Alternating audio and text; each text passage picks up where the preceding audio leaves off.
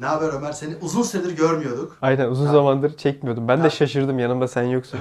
Takipçilerimiz seni özledi. Bize bugün ne anlatacaksın? Çok sevilen serimiz Krizler serisinin iki bin sekiz krizi bölümündeyiz. Bugün şu soruya cevap arayacağız. iki bin sekiz krizi gerçekten de Türkiye ekonomisini teğet mi geçti? Bu sorunun cevabını ben vermeyeceğim. Ben sadece olayları anlatacağım. Cevabı yorumlarda izleyicilerimiz versin. Eksi oranlara, yani daralan bir ülke ekonomisine doğru gidiyor. Uçağa, otobüse ve daha nicelerine zam. Zam mı yapmışız ki? Zammı bizimle ne alakası var? Yok kıyaymış, yok salataymış filan falan, bunlardan kaynaklanan bir şey.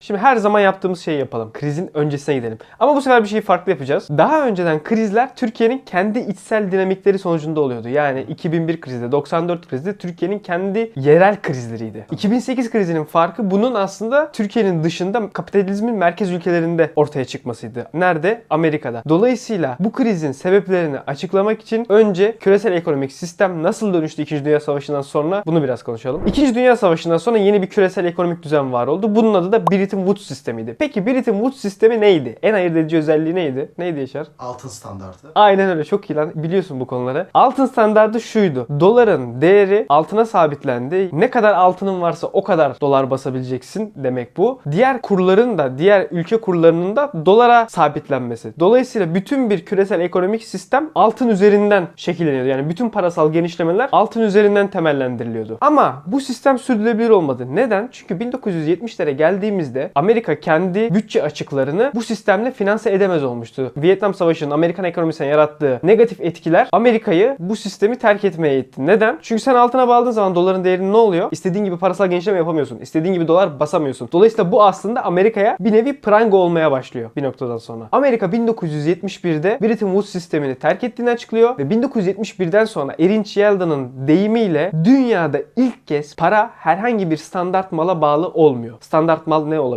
Gümüş olabilir, altın olabilir. Dünyada ilk kez paranın değeri tamamen kurgusal, tamamen beklentiler temelli ortaya çıkacak. Beklentiler dediğimizde aslında oyuncuların o ülke ekonomisinden beklentisi ve spekülatif oyunlar üzerinden şekilleniyor. Dolayısıyla Erinç Yeldan diyor ki bin dokuz yüz yetmiş bir sonrası dünya yeni bir yola girdi. Bu yolda, bu finansal küreselleşme yolu da tamamen hayali değerlere dayalı bir finansallaşmaydı. Yani önce altın standardı terk edildi. Daha sonra finansal piyasaların hacmi sürekli arttı. Finansallaşma sürekli arttı. Bu finansallaşmanın artması ülkeler tarafından teşvik edildi. Senin sürekli anlattığın deregülasyon dönemi başladı. Yani küreselleşme beraberinde finansal deregülasyonla geldi. Finansal deregülasyonlarda şu. yetmişler öncesi Keynesyen mantık şunu diyordu. Finans bir ulusal meseledir. yetmişlerden sonra ise finans artık bir ulusal mesele olmaktan çıktı. Yani ne oldu? Sermaye akışı hızlandı. Sermayenin önündeki engeller tamamen ortadan kalktı. Eski sistemde bin dokuz yüz elli ve bin dokuz yüz yetmiş dört arası özellikle dünya altın çağını yaşadı ekonomik olarak. Bütün dünyada ortalama büyüme yüzde iki iki nokta dokuz civarlarındaydı. Latin Amerika'nın, Afrika'nın, Asya'nın emekçileri reel anlamda gelirlerinde bir yükseliş gördüler. Yani bu dönem, bu Amerika'da da şey geyiği var ya, boomerlar hikayesi. American Dream. Amerikan rüyasının olduğu dönem. Yani herkes inanılmaz para kazanıyor. Reel anlamda ücretler çok artıyor. Ama ne oldu da bu sistemin sonuna geldi? bin dokuz yüz altmışların ortasından itibaren biz Amerika'daki şirketlerin karlılığına baktığımız zaman bir düşüş görüyoruz. Yani Amerika'daki sanayi şirketleri artık kar edemez olmaya başlıyorlar. Daha az kar etmeye başlıyorlar. Dolayısıyla yavaştan sistemin sürdürülemez olduğu ve tehlike çanlarının çalmaya başladığı anlaşıldı. Bretton Woods sisteminin terk edilmesi ve sermayenin önündeki bütün engeller ortadan kaldırıldığından itibaren de, yani bin dokuz yüz seksenlerin ortasından itibaren de biz tekrardan Amerika'da firmaların karlılığının arttığını görüyoruz. Zaten Korkut Boratav bin dokuz yüz seksenden sonrasını şöyle anlamlandırıyor. Sermayenin karşı saldırısı. Evet. Yani aslında şöyle oluyor temelde. Büyük sermaye, büyük firmalar karlılıklarını arttıramaz oluyorlar ve bu karlılıkları arttırabilmek için yeni bir şey icat ediliyor. Ne o? Finans kapital. Yani finansal piyasalar ne kadar güçlenirse, ne kadar hacimleri artarsa esas faaliyet dışı karları o kadar arttırabiliyor firmalar. Ve dolayısıyla biz seksenden sonra şunu görüyoruz. Firmalar daha çok kar ediyor ama firmaların sabit sermaye yatırımları artmıyor. Yani firmalar kar ettikten sonra o parayla tekrardan kendi üretimlerini arttıracak yatırımlara para harcamıyorlar o kadar. Onun yerine finansal piyasalarda o parayı döndürüyorlar ve esas faaliyet dışı kar yazmaya başlıyorlar. Yani seksenden sonra biz aynı zamanda şunu görüyoruz. İşçilerin reel gelirleri azalıyor. seksen sonrası bu düzen Erinç Yeldan'a göre sürdürülemez bir düzen. Finans kapital önünde hiçbir engel yok ve finans kapital sürekli genişliyor. Yani buradaki buradaki mantık şu aslında. Sermaye sürekli daha fazla faiz geliri almak istiyor. Finansal enstrümanları kullanarak kazancını arttırmak istiyor. Ve Erinç Yeldan diyor ki bu sistem dolayısıyla bizi aslında bir çıkmaza doğru getiriyor. Çünkü üretim odaklı değil. Amerika'daki krizin sebebi de budur aslında. Peki iki bin sekizdeki o finansal market neydi? Yeni finansal enstrümanlar ortaya çıkıyor. Bunlardan en ilginçlerinden birisi de bu mortgage temelli enstrümanlar. Ya terminolojik olarak da bu mortgage backed securities. Bunu Yaşar söylememi istedi. Yoksa ben hani ayıp olmasın diye söylemeyecektim. Çok güzel bir hikaye. Benim çok hoşuma gitti bu arada. Müthiş bir mühendislik. Sihirbazlık daha doğrusu. Şimdi sizin normalde yetmişlere kadar, seksenlere kadar şöyle oluyor. Ev alacaksınız diyelim. Yerel bankaya gidiyorsunuz. Diyorsunuz ki kardeşim ben ev alacağım. Mortgage verebilir misin? Kredi verebilir misin? Banka size krediyi veriyor. Siz o bankaya borçlu oluyorsunuz. Kredi bitene kadar da ki bu kredilerin süresi çok uzun oluyor. otuz kırk yıl kadar olabiliyor. Siz bu parayı ödüyorsunuz bankaya. Amerika'da sonra müthiş bir şey keşfediyorlar. Mesela Yaşar bir firması var. Yaşar'ın bir yatırım bankası var. Yaşar mortgage verse, sonra o mortgage'ı alsa başka birilerine satsa nasıl olur? Yaşar mortgage veriyor birine. Sonra o mortgage'ı alıp başka bir kuruma satıyor. Bu satış işleminden de komisyon alıyor. Dolayısıyla Yaşar'ın çıkarını sürekli daha fazla mortgage verip başkalarına satmak. Şimdi sen o mortgage'ı başka bir finansal kuruluşa sattın. Sonra finansal kuruluşlar farklı farklı mortgage'ları bir araya getiriyorlar. Onları bir paket haline getirip farklı bir enstrüman yaratıyorlar. Paketlerde şöyle oluyor. Bir Yaşar'ın mortgage'ı var orada. Bir işte John'un mortgage'ı var. Farklı farklı şehirlerdeki farklı farklı mortgage'lar bir araya getiriliyor. Yani aslında sanki bir çeşitlilik de var gibi gözüküyor. Yani daha az riskli. Ve bu paketlerde kredi derecelendirme kuruluşları tarafından derecelendirilip değerlendiriliyor. Yani mesela siz A paketini aldıysanız bu çok az riskli demek. Sonra ama sistem her zaman şunu düşünür. Kap- finansal kapital. Daha fazla kar, daha fazla faiz geliri, daha fazla getiri. Bir noktada piyasadaki mortgage'ların sayısı azalmaya başlıyor. O zaman ne yapacaksınız? Piyasaya yeni mortgage'lar sürmeniz lazım. O zaman ne yapıyor bankalar? Bu işte mortgage veren firmalar gidiyorlar. Daha riskli mortgage'lar vermeye başlıyorlar. Adı ne onun? Subprime mortgage. Yani daha riskli mortgage dediğin şu. Aslında düşük bir kredi geçmişi olan, ödeme yapması zor olan adamlara mortgage vermeye başlıyorsun. Sonra burada da yine aynı paketleri alıyorsun. Bunları da bu sefer B paket, C paket diye satmaya başlıyorsun. Dolayısıyla piyasayı çürük varlıklar domine etmeye başlıyor. Dahası kredi derecelendirme kuruluşları belli yolsuzluklar sonucunda düşük riskli değerlendirdikleri şeylerin düşük riskli olmadığı ortaya çıkıyor. Mortgage'lar ödenememeye başlandığı zaman da bütün sistem zaten çöküyor. Çünkü o mortgage'ları paketleyen var, o paketi alan kuruluşlar var, o paketi sigortalayatanlar var derken bütün bir finansal sistem o piyasaya bağlı olduğu için çöküş başlıyor. Hangi banka çöküyor? Lehman Brothers çöküyor, Merrill Lynch çöküyor. Merrill Lynch sonradan Bank of America ile birleşecek. Bu konuyla ilgili zaten biz daha önce video yaptık. Detaylı bakmak isteyen o videoyu izleyebilir. Bir de konuyla ilgili çok fazla güzel film yapıldı. The Big Short güzel bir filmdi. Öneririm. İkincisi de Inside Job. Inside Job da belgeseldi. O daha niteliklidir. Onu kesin izleyin. Şimdi iki bin sekiz krizi oldu bitti. Türkiye'ye etkisi ne oldu? Türkiye'yi tehdit mi geçti? Buraya gelelim. Şimdi hikayenin Türkiye'ye hiçbir alakası yok. Türkiye'yle şöyle bir alakası yok. Türkiye'nin finansal kuruluşları bu mortgage piyasalarında da yok. Dolayısıyla göbekten bir bağımız da yok. Ama Türkiye'yi çok fazla etkiliyor. Şöyle çok fazla etkiliyor. Kriz başladıktan sonra iki bin sekizin başıyla iki bin dokuz arasında gayri safi milli hasılası en çok düşen ülke oransal olarak Türkiye. O E C D ülkeleri arasında. Dolayısıyla Türkiye'de ilk başta çok büyük bir şok dalgası oluyor. Bir anda ihracat duruyor. Hane halkı tüketimi duruyor. Bir panik havası oluyor. Dışarıya sermaye kaçışı oluyor. Çünkü Türkiye ekonomisi iki bin sekize gelene kadar hep sermayeden besleniyordu. Dış sermayeden besleniyordu. O sermaye bir anda çıkıyor. Ama şunu da söylemek lazım. Türkiye ekonomisinin iki bin iki ile iki bin yedi arasında o çok bahsedilen büyümesi iki bin altıdan beri hafiften yavaşlamaya başlamıştı. Yani esas büyüme burada iki bin iki ile Türkiye ekonomisinde iki bin beş arasıdır. O da aslında biraz Merkez Bankası'nın da bilinçli bir tercih olarak Türkiye ekonomisi biraz soğuma dönemindeydi. Soğuma dönemi dediğimde faizlerin arttırıldığı, büyümenin birazcık bilinçli bir şekilde yavaşlatıldığı bir dönemde Türkiye bu krize yakalandı. Bunu niye anlattım? Şu yüzden anlattım. Türkiye'nin krize vereceği tepkide bu öncesi önemli olacak. Şimdi Türkiye'nin diğer Avrupa ülkelerinden farkı şu Yaşar. Türkiye'de içeride bir finansal kriz olmuyor. Türkiye'de finansal sektörün iki bin bir sonrası stabilizasyon programlarıyla beraber reforme edilmesi kaynaklı finansal piyasalarda bir kriz görmüyoruz. Yani Türkiye'nin bankaları bizim iki bin bir ve doksan dörtte benim sürekli söylediğim o kırılgan banka sistemi, kırılgan finansal piyasalar artık yok. Türkiye'nin enflasyon sorunu da yok iki bin sekiz öncesinde. Bizim doksan dört ve iki bin birde sürekli bas bas bağırdığımız bütün o negatif rasyolar düzelmiş. Neydi onlardan biri mesela? Kamunun borç yüküydü. Kamunun borç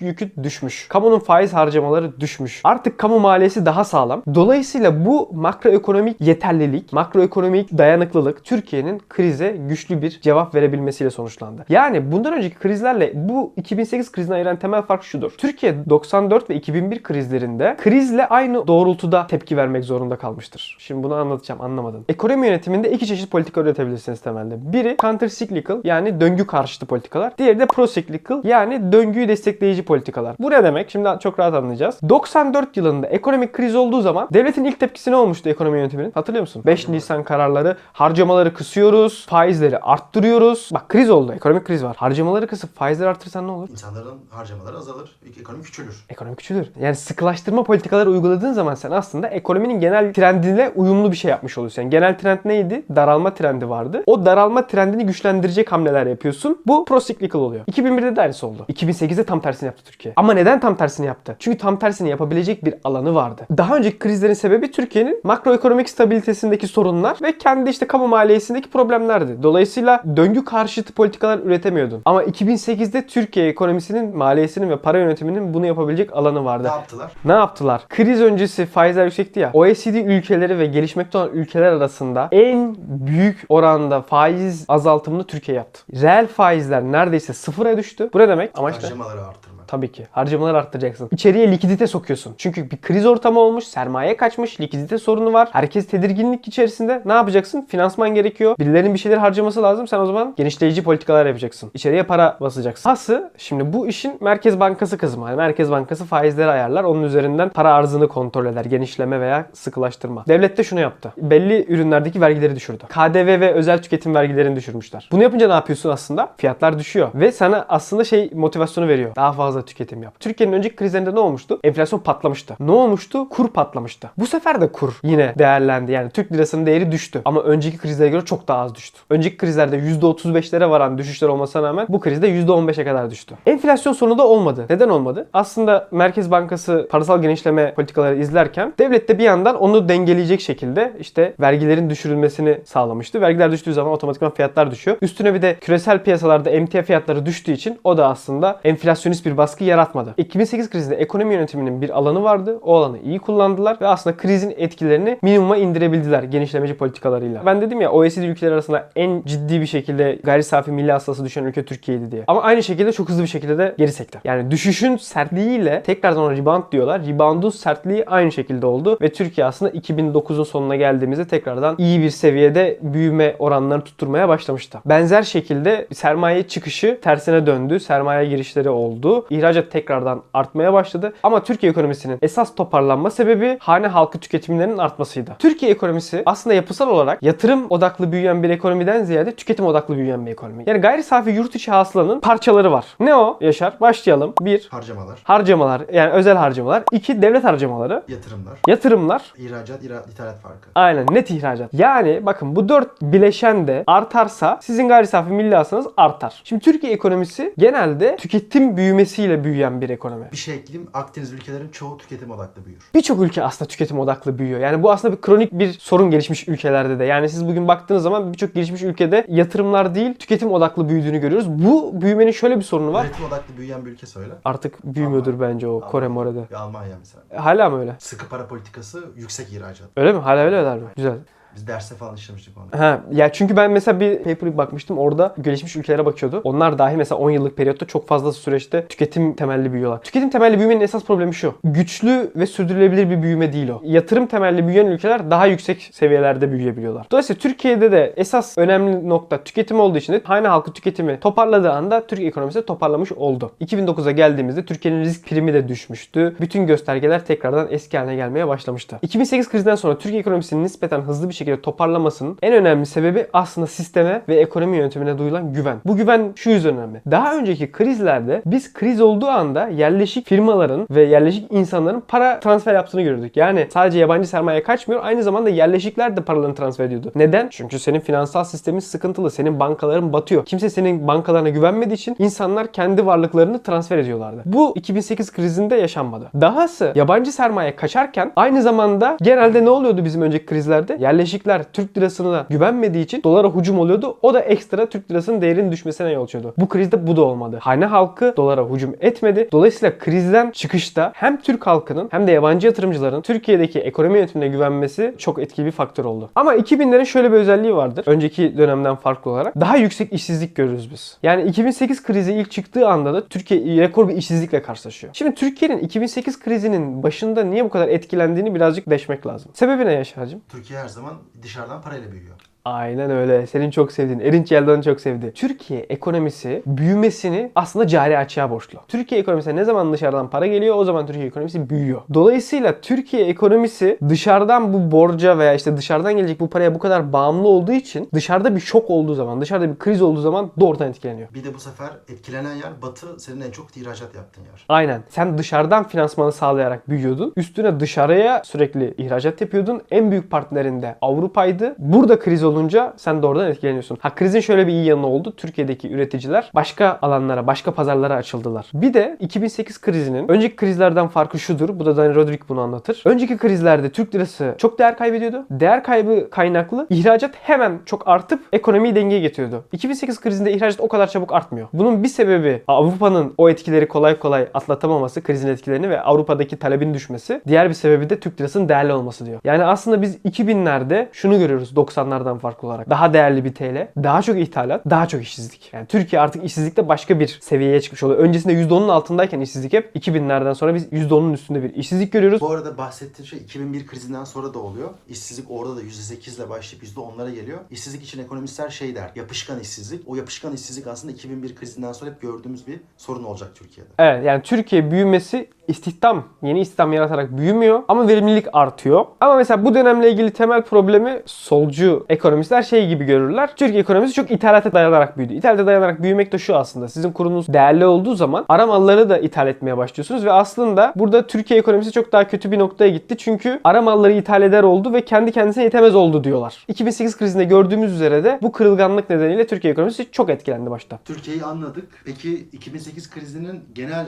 etkisi ne oldu dünyada ve Türkiye'de? Türkiye'de. Yani Türkiye'de iki bin sekiz krizinden dolayı şu oldu dediğimiz net bir şey olmamasına rağmen Türkiye'de iki bin sekizden beri de devam eden bir sanayisizleşme süreci var. Ama bunlar benim konum değil. Bunları Yaşar anlatacak, bana anlatma diyor arkadan. Bunlar güzel konular. Bunları biz en son Yaşar'la da Ateş Ölçer'de tartışacağız. iki bin sekiz krizi böyleydi. iki bin sekiz krizinin esas etkileri Avrupa'ya oldu. Avrupa'yı çatırdattı. Şimdi Avrupa'da kriz sonrasında Güney ülkeleri bu krizden çok fazla etkilendiler ama ekonomilerini toparlayacak hamleleri de yapamadılar. Neden? Avrupa Birliği'ne bağlıydılar ve sıkılaştırıcı önlemler almak zorunda kaldılar. Bunun sonucunda da biz bu ülkelerde popülist liderlerin hem sağdan hem soldan popülist liderlerin yükseldiğini ve iktidara geldiğini görüyoruz. Hatta meşhur kavga vardır. Varoufakis, Syriza, Merkel arasındaki kavga. Çünkü oradaki tartışma neydi? Ben bu videoda da anlattım ya size. Ekonomi zaten kötüye gidiyor. Eğer biz sıkılaştırma önlemleri yaparsak bu duranlıktan hiçbir zaman çıkamayız diyorlardı. Bu tartışmalar Avrupa Birliği rüyasının da aslında yavaş yavaş zedelenmesine, belki de sonuna gelmemize sebep oldu. Avrupa'daki gelişmiş ülkelerde dahi, yani Fransa'da dahi bir refah düşüşü sebepli bir toplumda kin birikmesi oldu. Göçmen meselesi daha göze batar oldu ve Avrupa kaynamaya başladı. Aslında hepsinin sebebi, hepsinin başlangıç noktası daha doğrusu iki bin sekiz krizidir. Amerika'da da yine aynı şekilde Avrupa'daki gibi sistem dışı siyasi aktörlerin güçlendiğini görüyoruz. Ne mesela Demokrat Parti'nin içerisindeki Bernie Sanders, Cumhuriyetçilerin içerisinde Trump. Yani Trump ve Sanders gibi figürlerin aslında yükselmesinde iki bin sekiz krizinin yarattığı ekonomik buhran ve refah azalmasının da ciddi bir payı oldu. Sana bir şey diyeyim, çok ilginç. Occupy Wall Street zaten direkt iki bin sekiz krizinin Aynen. sonucu. Onun da Türkiye'de Gezi Parkı ve onun da Da, e, Arap coğrafyasına, Arap Baharı'na yol açtığını söyleyen bazı makaleler var. Doğrudan bağ olmasa bile o birbirini tetikleyen e, küresel hareketler gibi. Ben satın almadım, siz satın aldınız mı yazın. Tamamen olmasa bile hani böyle Aynen. bir argüman da var. Ama şu da bir gerçektir benim gördüğüm kadarıyla. Yani Amerika'da da bu işte mesela biz anlattık ya, finansal kapitalizmin açgözlülüğü ve sürekli daha fazla getiri peşinde olup uydurma ürünler ortaya çıkarması. Bununla bir düzenleme yapamadı doğru düzgün. Bugün mesela kripto piyasaları. Bu Erinç Yeldan'ın bahsettiği şeyin en uç örneğidir aslında. Yani hiçbir temeli yok. Trilyon dolarlar dönüyor ve bir anda milyar dolarlık projeler yok oluyor. Paranız buharlaşıyor. Dünyanın en büyük ikinci kripto borsası battı ve kimse hiçbir şey yapamıyor. Adamı daha yeni tutukladılar ha. Kaç ay geçti, adamı tutuklayamadılar bile. Yani dolayısıyla biz aslında finansal kapitalizmin ehlileştirilmediğini, çok da regüle edilmediğini görüyoruz hala. Yani dersler alındı mı? Kim ne kadar sorumlu tutuldu? Orası soru işareti. Aynı problemler Avrupa'da devam ediyor. Almanya ve Yunanistan aynı para birimini kullanıyor ama ülkelerin ekonomisi bambaşka, ticareti bambaşka. Aynı ortak para birimi var ama mali politikalar başka. Onu düzeltemediler hala. O da aslında kronik problemin ana sebebi. Aynen. Belki bir videoda onu konuşuruz. Aynen, bunu da konuşuruz. Sizce iki bin sekiz krizi teğet geçti mi? Çünkü iki bin sekiz krizi benim hatıramda da mesela çok yoğun yaşanmadı gibi geliyor ama aslında incelediğim zaman gördüm ki hem çok ciddi bir gayri safi milli hasılada düşüş olmuş, hem finansal piyasalar çökmüş, Türkiye'de borsa çökmüş. Siz nasıl hatırlıyorsunuz? Sizin yorumunuz ne? Bizi takip etmeyi unutmayın. Yaşar, kupa nerede? Kupamız burada. Bu kupa bütün dünyada enflasyona karşı mücadele eden tek şey. Fiyatı artmayan, bütün dünyada Fransa, Amerika, Türkiye dahil fiyatı artmayan tek ürün bu arkadaşlar. altı ay sonra alsanız da aynı fiyatta olacak ama sonrası için söz veremiyorum. Görüşürüz.